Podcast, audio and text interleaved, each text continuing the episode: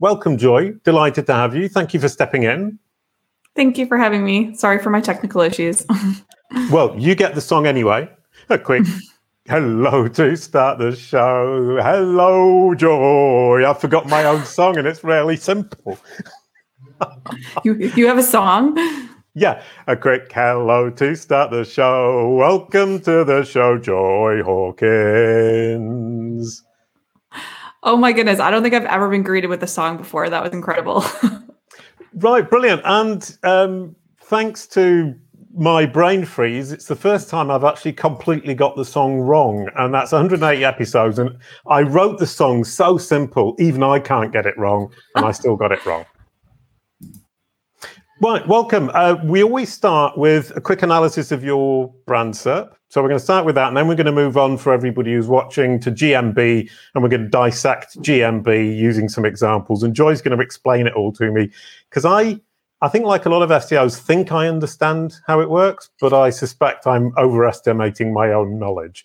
Right, your brand SERP. If we have a quick look at that, I looked at you first in Australia by mistake, and Google thinks that there's an implicit Fiona in there when I search for your name, because there's a Fiona jo- jo- Joy Hawkins who is famous in Australia who gets that top spot with the Twitter.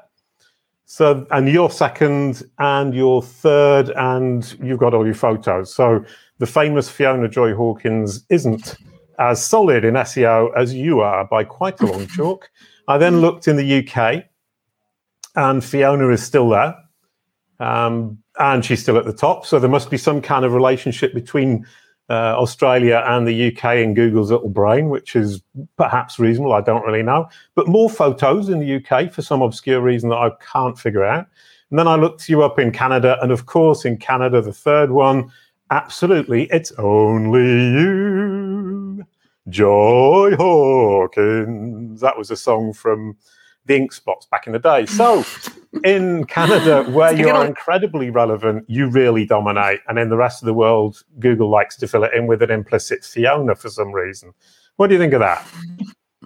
I mean, I think she's she's probably a lot more famous than I am, so I don't really blame Google for that. Um, but yeah, I've I've been getting alerts for her name since I set up Google Alerts for mine, so it's it's kind of an ongoing problem. I think Sterling Sky is a little better. At Sterling Sky, we don't get as much um, like irrelevant stuff that isn't actually related to our brand. So that's good. right, brilliant. I, what I find interesting, and I was looking at this doing the daily brand SERPs last week, is that Google does like to add to people an implicit name.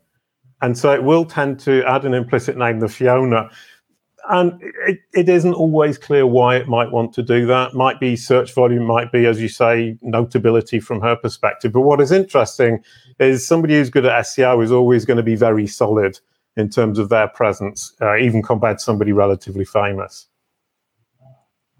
So um, that it. was the brand SERP. I love brand SERPs. You love Google My Business and uh, local SEO and so on and so forth. So what I've done is prepared some examples. And basically, the idea is that we, you haven't prepared for this at all because we didn't have time. Um, so a bit, a bit of a, a shock for you is to say here, I'm just going to show you some examples that I found intriguing for one reason or another. And just ask you to, to start commenting on kind of the different aspects, how you control them. Um, let's not be too critical of the, the people who are actually running these accounts, but um, just walk me through it a little bit and then I can ask lots of questions. So, the Oxford Cheese Company, I like that because it's a cheese shop. Yeah. Um, so, kind of moving from top to bottom. Um, obviously, the reviews are, are customer generated reviews. So, you don't have a huge amount of control over that unless um, you want to, I guess, factor in the fact that you can ask for reviews, in which case, obviously, you do have a little more control because you can um, ask obviously happy customers when they're there to leave you a review and things like that. Um, the cheese shop, that is the primary category that's on the business listing. So um, inside Google My Business, you can add up to 10 categories, but the one that's actually displayed is called your primary category. right. Wait, it shows your primary category. What do the other nine categories do? What's the point? So they don't show publicly anywhere, but um, they do in banking. So you definitely want to add more if there are multiples that apply to your business. Um, but make sure the one that's the most relevant is the one that you put as your primary category for sure. Right. Okay. Because so, I mean, basically, the the other categories help you rank for generic terms around kind of those categories, but obviously they're not going to help you as much as the primary, which is really the one that you're pushing and Google's going to be pushing. Yes, and a lot of features that you get, like there are certain um, features that you get on your listing that are determined by the primary category. So it, it definitely is the most important. It's kind of a level above all the rest. Um, as to where you rank, it has more weight than the other categories that you add. So, and you can see it's displayed here too. So it's, it's more visual. Yeah, I mean, and, and that's an interesting point is that the category, the primary category you choose will affect the options you have of things you can fill in, things you can provide to the Google My Business panel, and things that you can't. So if you get it wrong, you're going to be providing useless information. For sure. Um, it can be tricky because we work with a lot of businesses that have you know, there are like almost a dozen different categories to choose from, and knowing which one to choose can be tricky. Um, so that's where it you know, really figure out um, which one makes most sense. But um, some industries, it's really straightforward. Like cheese shop, I'd say is pretty straightforward. Um, but the the way that you see it, something I guess I should point out since um, you're looking at different how you view the based on your country. So uh, you might see it as cheese shop, and somebody in the states might see it as I'm, I'm not sure if it's true for this category, but we see that for a lot of categories. And right. I know Google so, Joy, can, like, can I can I interrupt oh. really quickly? Uh, sure. The sound's coming through really, really, really cut up. So perhaps if you turn off your video, we'll get great sound. And although it's a real pity not to see you, or else you turn the the quality of the video down to to lower quality. Can we try that? Sure. Oh no, it's not any better. Not any better. Oh, it is. Yeah, keep going. Keep going. Right. Okay. So. Okay. So um, the the cheese shop there, I was just explaining that how you see that wording um, can vary based on what country you're in. Um, so Google has different ways of wording the same exact category based on just vocabulary differences from country to country. So I know one um, example of that would be like real estate agents.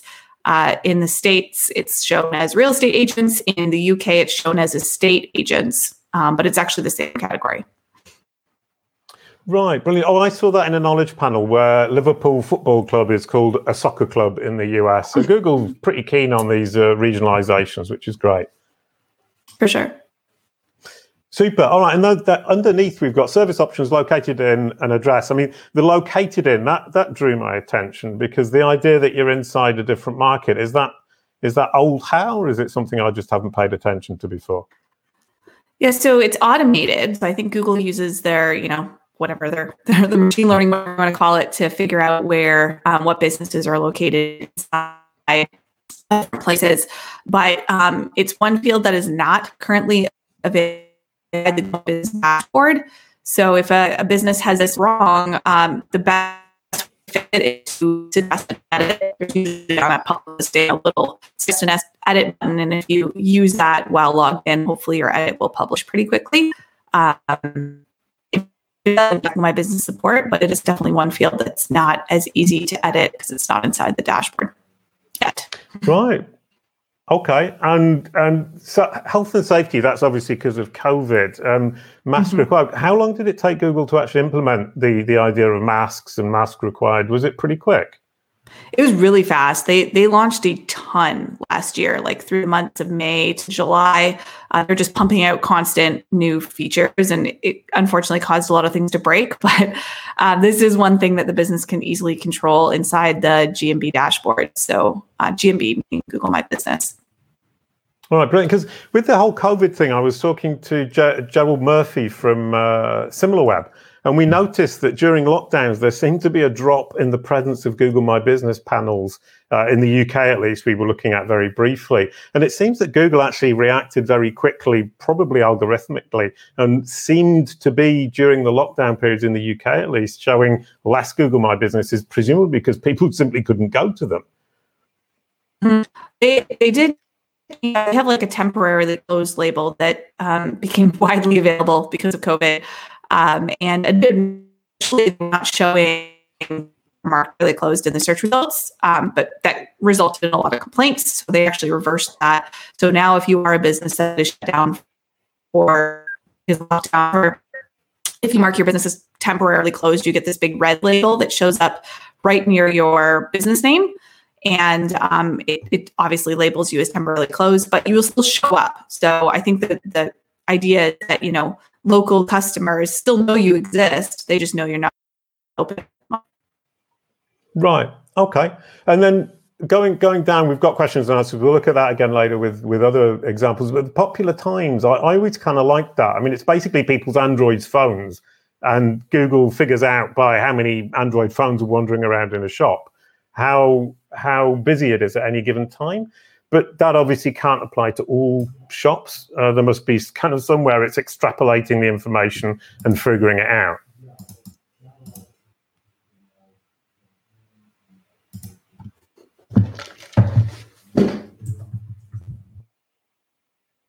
Oh, uh, Joy, have we lost you, or is it me who's lost me? Oh no, it's all gone horribly wrong. Well, I'm not oh, sure. Sorry, I'm back. I'm, I'm not. I'm not sure what's going on with my internet. It keeps cutting out. Okay. Well, I mean, we, we can keep going and see how it goes, and, and if it's if it's really on and off, uh, perhaps we can reschedule for for another um, another uh, another moment. But the the Android phone idea with the when it's busy, um, it strikes me that Google's obviously calculating by the number of Android phones how busy these shops are. But with limited data, can it really be that accurate?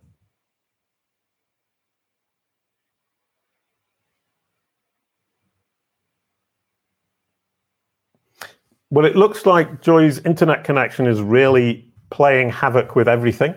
So maybe maybe what we can do is oh, uh, we've now completely lost Joy. Uh, what we can actually do is is pivot um, and do the rest of the show with Anton, who is always behind the scenes and is now coming on looking incredibly annoyed.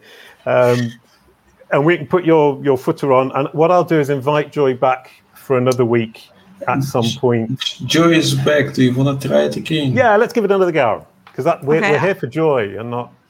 I apologize, guys. Like it's really unstable. It's not usually like this. I don't know what's going on. I'm guessing my internet provider is having an outage. That's the only thing I can think of.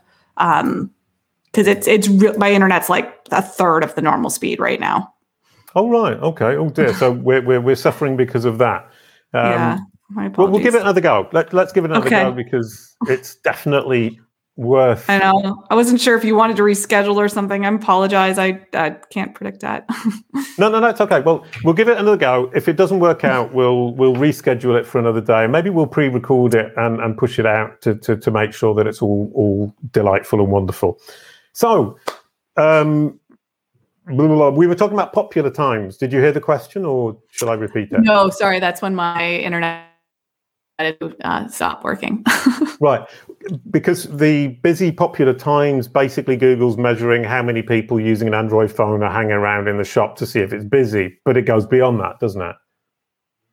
Yeah. So they don't really disclose what signals they use for this, but it is all automated and they don't um, allow the business to actually control this. So who gets it is determined mainly by volume. So if you have enough people um, and Google has enough data, then they show it.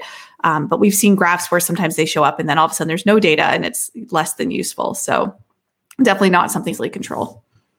Right. Okay. I, I was kind of imagining that they could also kind of take the shops around it and imagine that if the other shops around it might be busy, they might be busy too. But that would be a bit dangerous, I suppose, wouldn't it? Likely, yeah. We we see this on lots of business types, um, but usually ones that you know get a lot of the traffic. Right. Okay. I mean, th- th- that's just another example of me thinking, oh, that would be a cool idea, rather than I actually think they're doing it. So I've got to be careful about that. Um, then we've got reviews. Uh, you were saying you can't control them, but you you obviously have to deal with them because you can't just leave them as as they are. You have to look at them, reply to them, and encourage people to give you them. Correct. Yeah. And this, what you have up on the right there, those three that Google chooses, this is like never updated. I say never, but um, it's probably updated maybe once every few years. Um, we're trying to track one right now just to see how often it updates, but um, like they they really rarely update that section for some stupid reason. So whatever you got there, you're usually stuck with unless somebody deletes a review that's featured. Wow. Okay. So th- this person who's given them two stars is going to be there for for absolutely ages. But do, do they tend to prioritize people who are Google guides? I haven't been able to find any patterns for it. So sometimes, yeah, they are Google guides, but sometimes it's it's really um, it's really strange. Some of the reviews that they pick, like they're not the ones that have the most likes or the ones that even have the most details. Um, there's obviously some pattern there. I just don't. I've never seen anybody figure out what it is. It's it's complicated. Yeah, I mean, and this one it says this is yearly outing for my family, and we enjoy it immensely every year, and it's a cheese shop. That's mad. and they say they enjoy it, but yet give two stars. There's obviously more to the story there. Yeah, uh, an outing to a cheese shop that we enjoy, but we only give it two stars. There you go. That's completely not logical. And the profiles, I mean, sometimes we see none, sometimes we see loads. Where do they come from? Yeah, so that's another thing that's automated. Um, you know, it all. I think I've heard people say that like adding same as schema schema markup to your site will help this. We've tried um, to create one when it didn't exist anymore, just by adding schema. Um, weren't successful. So if Google does use that, I don't think this gets updated frequently. I think it's one of those things that gets updated every so often. We're not sure how often that is. Right. Okay. I mean, if it if it's in any way linked to the knowledge graph, kind of you can count on three months for Google to actually change anything. But uh, I think kind of a lot of this information that Google's mapping on its own is stuff that it updates relatively infrequently, and we get so used to those fast updates in the normal index that we're always disappointed by the slower uh, updates to this mapping of information. Um, I was then going to look at Nosebag Restaurant. Uh, and here we've got a description underneath and mm-hmm. a price range. Why would I have those? Yeah, uh, good question. So the price range is mainly by customers. So when you go to a restaurant, like um, Google will sometimes ask you questions through the Google My, uh, Maps app.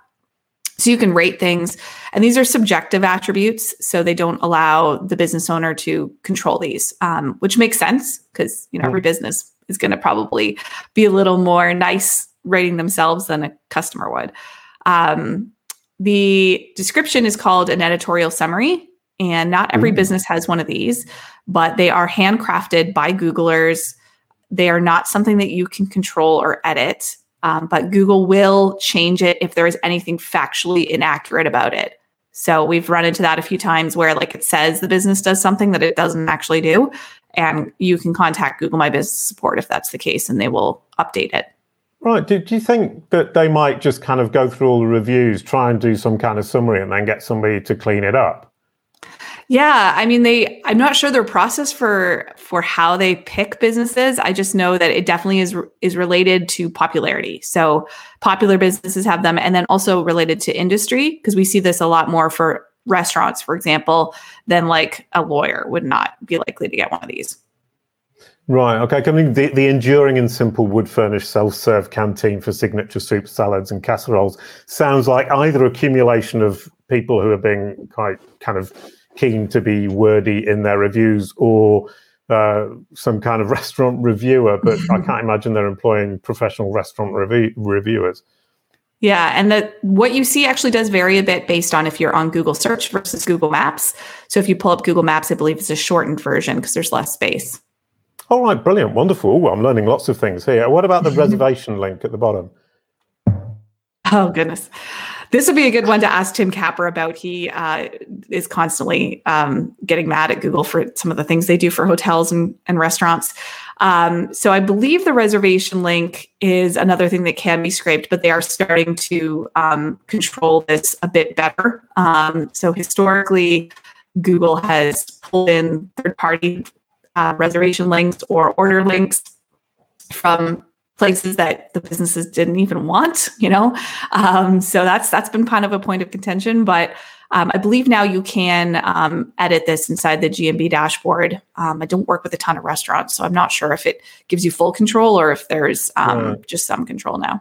So I mean, kind of, I mean, the more we talk about this, the more you're saying, oh, you don't control that, you don't control this, you don't control that.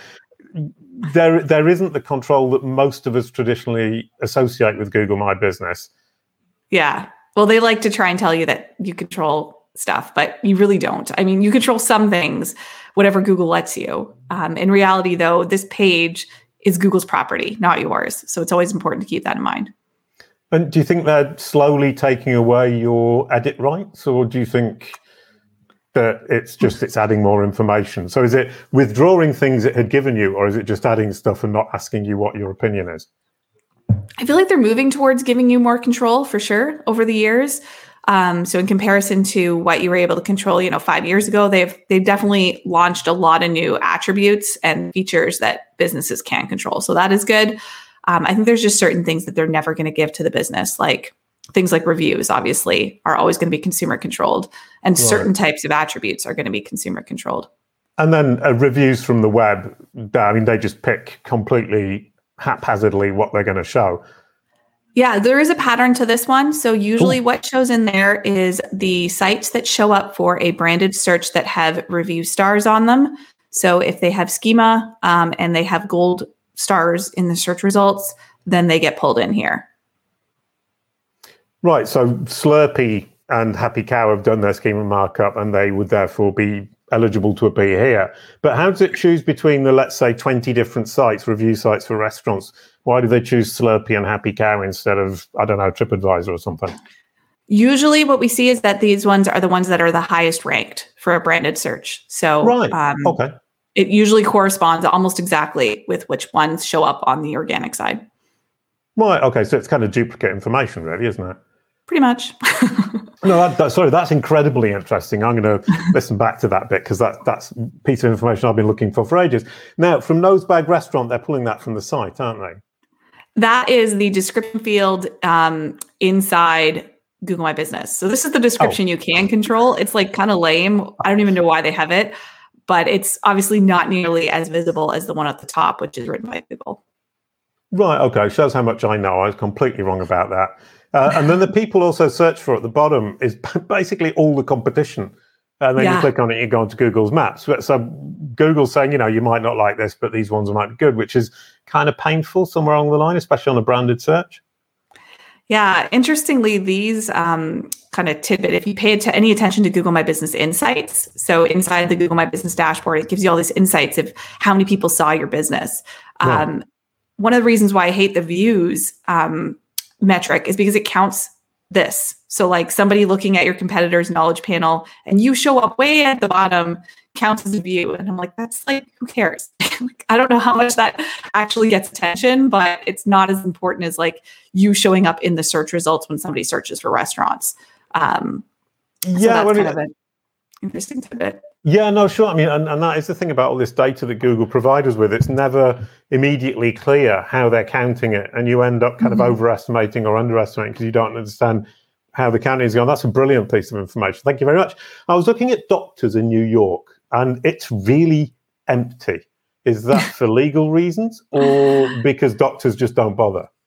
It's because well, at least the ones I've talked to don't even realize these profiles exist. So they're not doing anything with them and they're also hard to manage when you have like let's say a hospital of you know hundreds of doctors that come and go you know as people change jobs and whatnot um, so it's managing these is a big problem for a lot of healthcare facilities Right. Okay. Because I mean, you can give a review to a doctor, which uh, I mean, in, in America, for me, that makes sense, and in France, it doesn't really make sense to me because we've got a public health system. So, um, yeah. but I, I, was curious. In fact, it's just that they they it's not that they're lazy it's that they don't know it's there or that it's incredibly complicated to deal with.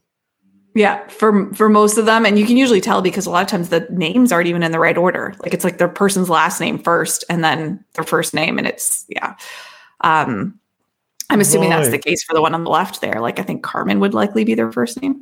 Yeah, Sultana will be a strange first name. But right, yeah, I gave up after two because it was getting a bit weird. Roxy Cinema, I decided I had to look up a cinema because I haven't been to enough cinemas over the last few years. Um, located in again, the address, we've got that description, we've gone through all of those. Um, then the questions and answers. Uh, I've been told, oh, you can ask your own questions and answer them yourself. And I tried doing that and they just deleted my answer. You can. There's a. It's a broken feature right now. Um, we've been oh. seeing that if you try to post a question, it uh, and then answer it, it actually doesn't show answered from the business owner. It shows like answered from you, whoever you are logged in. Um, I believe that's a bug, so I think Google's working on fixing that. But it's never been like against their policy or anything for a business to post their own questions. Like they're totally fine with it. Okay, right, brilliant. So it, it wasn't. I wasn't being picked on. It's just a bug. Jolly good. And what I like here is you've got Roxy Cinema, and then it's got uh, nearby restaurants, which is basically related entities. And it's saying if you've gone to the cinema, you're obviously going to go want to go to the restaurant. Yeah. Um, so this this isn't very common. I don't see this on very many um, mm. types of businesses. But yeah, that's exactly what you're saying. Google knows but, that people. I mean, it's, it's the idea of an, an, assistive engine. It's saying, you know, this is what you're probably going to want to do next, and we're getting into Star Trek territory uh, where it's pushing you along your co- consumer line. Um, and then two profiles again. And if we move on to the next one, I had to pick this one because bâtard in French is a terribly rude word and we wouldn't say it. Um, and this is really posh. It's got four dollar signs. Yeah, it's a pricey place. Pricey place, a French place. And reserve a table, where does that come from? Um, so again, I think this is a. I believe you can opt out of this if you don't want it on your listing. So there is a, um, a specific feature for this that Google has just for restaurants. Um, so you can get it removed, but it's um, I think it's called Reserve by Google. They changed the name a couple times, but I believe if you search Reserve Google, um, you can get a help call that explains how to set it up and, and how it works. Right. I mean, they add it in and basically you reserve through them or you're reserving through the one at the bottom there opentable.com i believe you, there's a few different parties that you can set it up with and as long as you're using one of those parties it'll work um, and i believe google actually lists them out when you look at the help center article um, the different partners that you can choose from Brilliant. Okay. And when, when we look at hours, that's something that you as a business control because you're the only one who knows when you're open and closing. Yes, um, they do automatically update hours quite a bit. so keep in mind, um, they do have ad- other data sources they can look at. But one of the big ones is your website. So we see, you know, if, if businesses are complaining about um, stuff getting scraped incorrectly, it's often coming from their own website. Um, and then certain business types also have different types of hours they can add. So there's things like senior hours that they added um, because of COVID things like drive-through hours um, or online hours. Like there's there's a bunch of different categories for hours that you can add in. Right. So, and is that whole thing of saying basically, you know, we control a certain amount, but Google always reserves the right to override it if the machine thinks you've got it wrong. Exactly, because a lot of businesses also don't keep their stuff updated, so it's kind of on Google to do that. Oh, would you would you throw your hat in the ring and give us a percentage of how many Google My Businesses are not properly looked after? Oh goodness, I have no idea, but I'm assuming it's pretty high. Excuse me, sorry. I, am not sure, but I'm, I would assume it's pretty high. Right. Yeah. I mean, it, oh, it struck me. I mean, kind of like as SEOs, we kind of sit here thinking, you know, you, you you should be doing this, that, and the other. But how many businesses do it? And a lot of businesses just say, I don't have the time. Yeah, which is crazy in my opinion. I mean, I guess yeah, it depends on how you your business, right? So if you're not getting a lot of customers from online, or you, you don't realize you are, then you may not prioritize it as much. Yeah, brilliant. And Amy Amy Toman says that this restaurant has three Michelin stars, beside, be, be, despite its terribly rude name. Um, and then just just to finish off, uh, oh, sorry, Adventure Island. This is one I love. I mean, it's a it's a theme park, and they've got a Wikipedia article, so um, they haven't written themselves, the Googlers. What they've done is just pulled in from Wikipedia. They've got five roller coasters. We've got the owner, the water rides, the operating season, the previous names. That's all knowledge graph stuff. Yes, exactly. So that's more so your arena, hybrid, sure. Basically. Yeah. Sorry. Yep, they, they have a lot of these. Usually they're tourist kind of stuff. Um, so like museums are another one that they have like insane amount of fields that you don't normally see see anywhere else. But yeah, they're pulled in automatically a lot of times from Wikipedia or other sources that Google gets their knowledge panel information from. Right. I mean, so, you know, th- this theme park has got this similar amount of control to any other local business, but Google's just packing more and more information in there as it finds it. Do you think that's something that's going to become more prevalent across other industries, or do you think it's going to stay limited to these kind of public uh, attractions? I can't see them applying it to, like, let's say doctors, for example, because there just isn't a good source that Google can pull it from that's, you know, accurate. Um, I think with you know Adventure Island, they've got a lot of good information um, in Wikipedia, so it makes sense. Um, and they're going to prioritize that information because it's Google trust Wikipedia data like a lot. Um, I mean, they even push down the description here. It's in the second channel there, or second section of your slide there under reviews. That was the same description that we saw for the restaurant over at the left top. Oh right. So oh, that's a good. Right, no, that's a that's a great point. I hadn't noticed that they'd done that, but yeah, it, it just shows how flexible these things are, um, how much they can they can move move things around, and they've got their TikTok profile. I mean, I would imagine that's that's being pulled from the fact there's loads of engagement on TikTok for this. Yeah, that's not one I see very often, so that's kind of cool. Yeah, well, I mean, I would imagine kind of people are filming themselves as they go around one of the five roller coaster rides, screaming and shouting for thirty seconds in TikTok. Yep, that makes sense. It does. Delicious donuts, apparently. So if anyone wants to go to Adventure Island, it's in Southend on Sea. I'm going to the UK next week, so I'll probably go along. And the last thing I, I looking at this, I mean, I've actually purposefully, I, right, top left. This is my company, so I'm basically getting, getting some free consulting from you. I've added my logo, but it insists on showing my photo of me. Why? Yes, so your your logo, you'll see it's down further. So like below where it says see outside. It shows your logo there. Oh right, brilliant. So yeah. There's actually a logo spot and it's um it's smaller. Um, but that's where Google wants to put your logo. They hate logos for profile pictures. They always have. So usually what they look for is um, an exterior photo of the location. That's the one they're the most likely to pick. If you don't have a lot of photos, they'll just pick one. And they also update it all the time. So um, if you add a new photo, you don't specify that you want it as your profile photo, Google could just update your profile photo because they think it's better. Okay, so what's the best bet if I don't have a front of shop? Because you can see there, the front of the shop is actually my accountant's office, and it looks pretty pretty grotty. I mean, it's actually really nice, but uh, what what what can I put there? Because I don't really want my photo. I would like the the Kalicube logo, but they're not going to use it, are they? Uh, yeah, I've seen them use team photos. So you know, if you have a good team photo, you could add that or like an interior photo. That's another thing you could try. Um, but yeah, they generally just hate branded stuff. Like they don't. Right. Okay. Well, I don't have a team, so I'll just take a picture of my bookshelf and try to make myself look intelligent. Um, and I've been using the events feature a lot, um, especially for this Kalicube Tuesdays. And now we've got Gennaro Cuofano who's going to be on in a few weeks.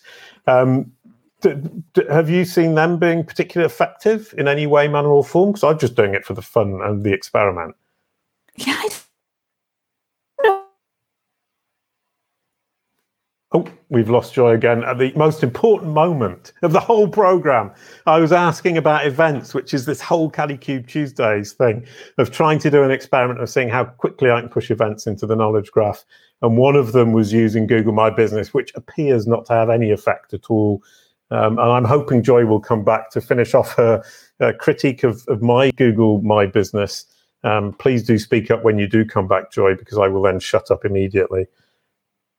No, she's she's not coming back. I don't think today.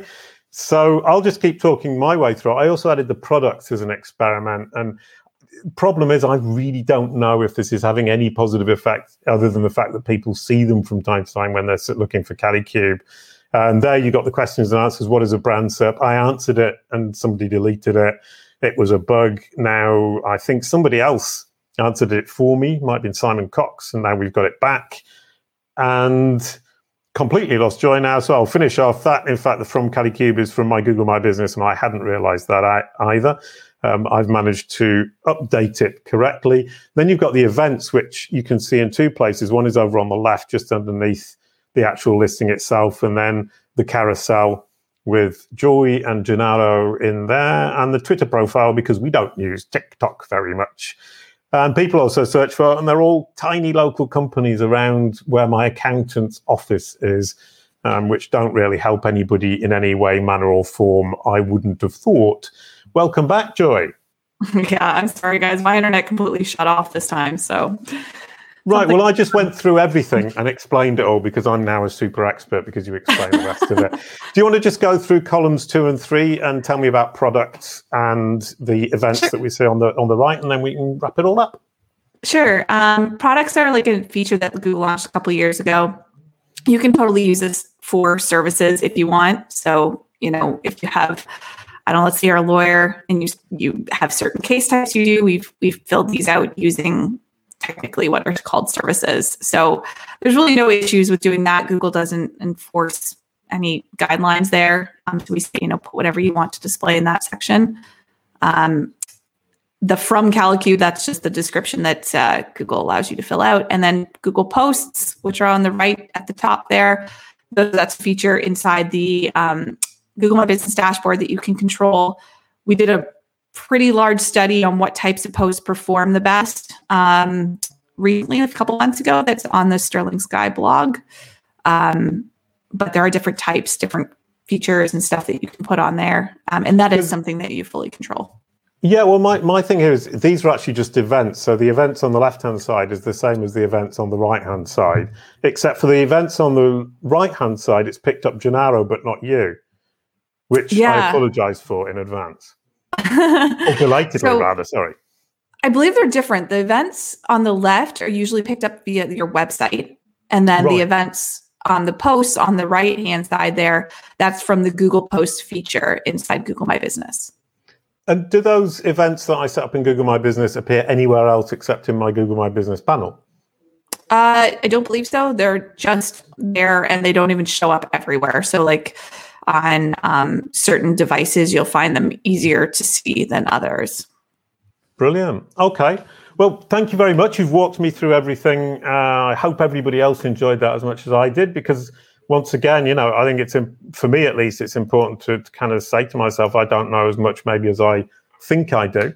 Um, and it's lovely to have it explained by you, Joy. Do you want to turn your camera back on for a last big finale?